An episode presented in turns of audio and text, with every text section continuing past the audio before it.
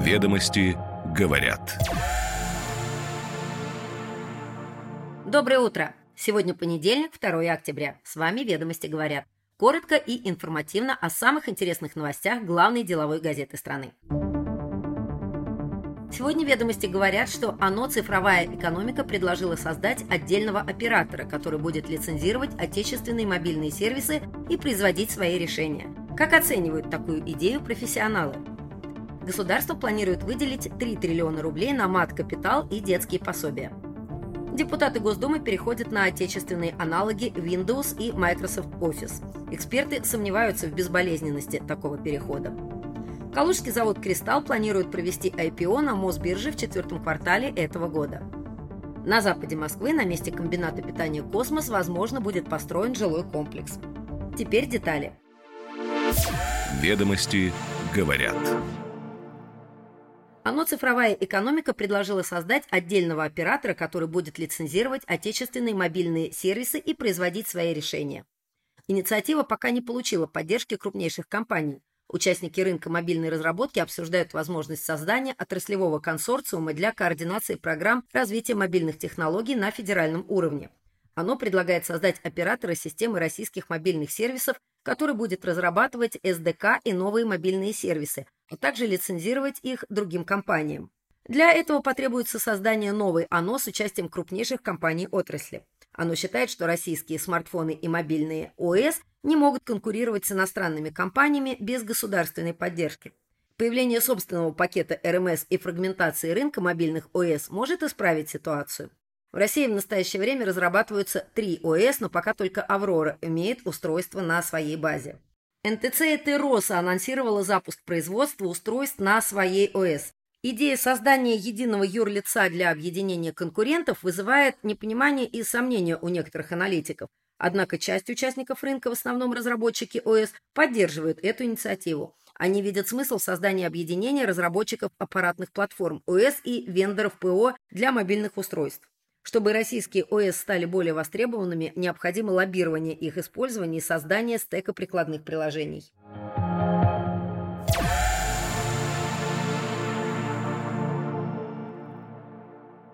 В следующем году государство планирует выделить 3 триллиона рублей на мат-капитал и детские пособия. Это на 200 миллиардов больше, чем в текущем году. Эксперты связывают это с индексацией и ростом числа получателей. Самая крупная мера – выплата пособия в связи с рождением и воспитанием ребенка, оцененная в 1,3 триллиона рублей. Мат-капитал обойдется бюджету в 207,2 миллиарда рублей. В России проблема бедности для семей с детьми стоит острее, чем для остального населения, отмечают эксперты.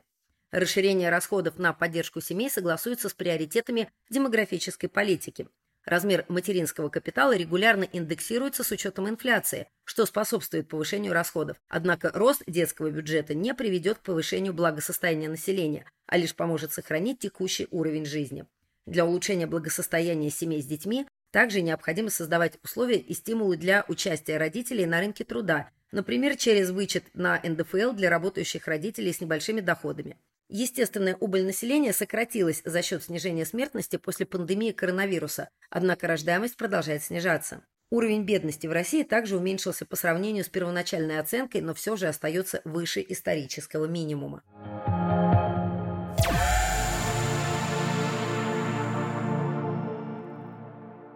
Депутаты Госдумы переходят на отечественные аналоги Windows и Microsoft Office. Эксперты отмечают, что переход требует переобучения и может вызвать сложности в интеграции систем. В любом случае, единой методологии быстрого перехода на российский софт, которым будет пользоваться большое количество сотрудников, пока не существует, отмечают эксперты.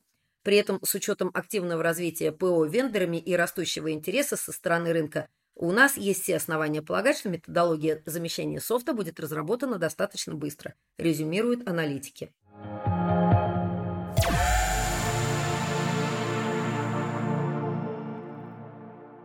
Калужский завод «Кристалл» планирует провести IPO на Мосбирже в четвертом квартале этого года с целью привлечь до полутора миллиардов рублей. Средства от размещения будут использованы для реализации стратегии роста и замещения западных ликероводочных производителей.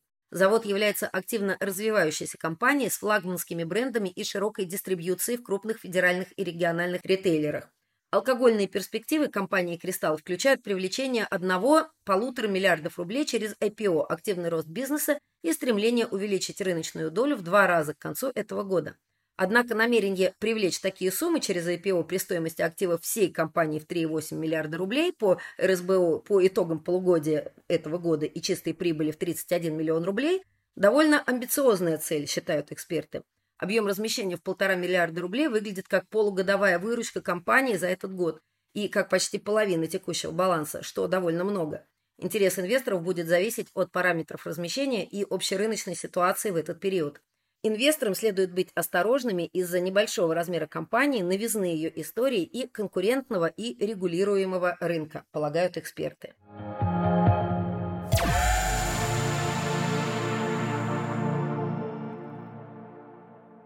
На западе Москвы на месте комбината питания «Космос» возможно будет построен жилой комплекс. Центр имени Хруничева, принадлежащий Роскосмосу, выставил предприятие на продажу. В состав флота входит земельный участок и строение общей площадью более 8 тысяч квадратных метров. Стартовая цена составляет 995 миллионов рублей. Эксперты считают, что данный объект может заинтересовать застройщиков жилья.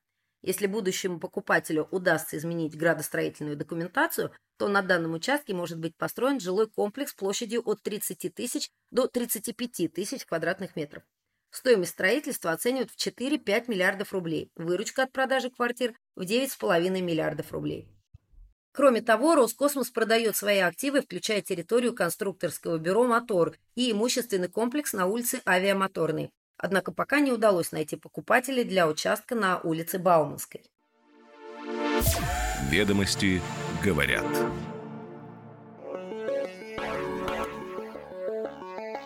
С вами «Ведомости говорят». Слушайте нас каждое утро. Будьте первыми в курсе самых интересных деловых новостей. Интересного и продуктивного вам понедельника.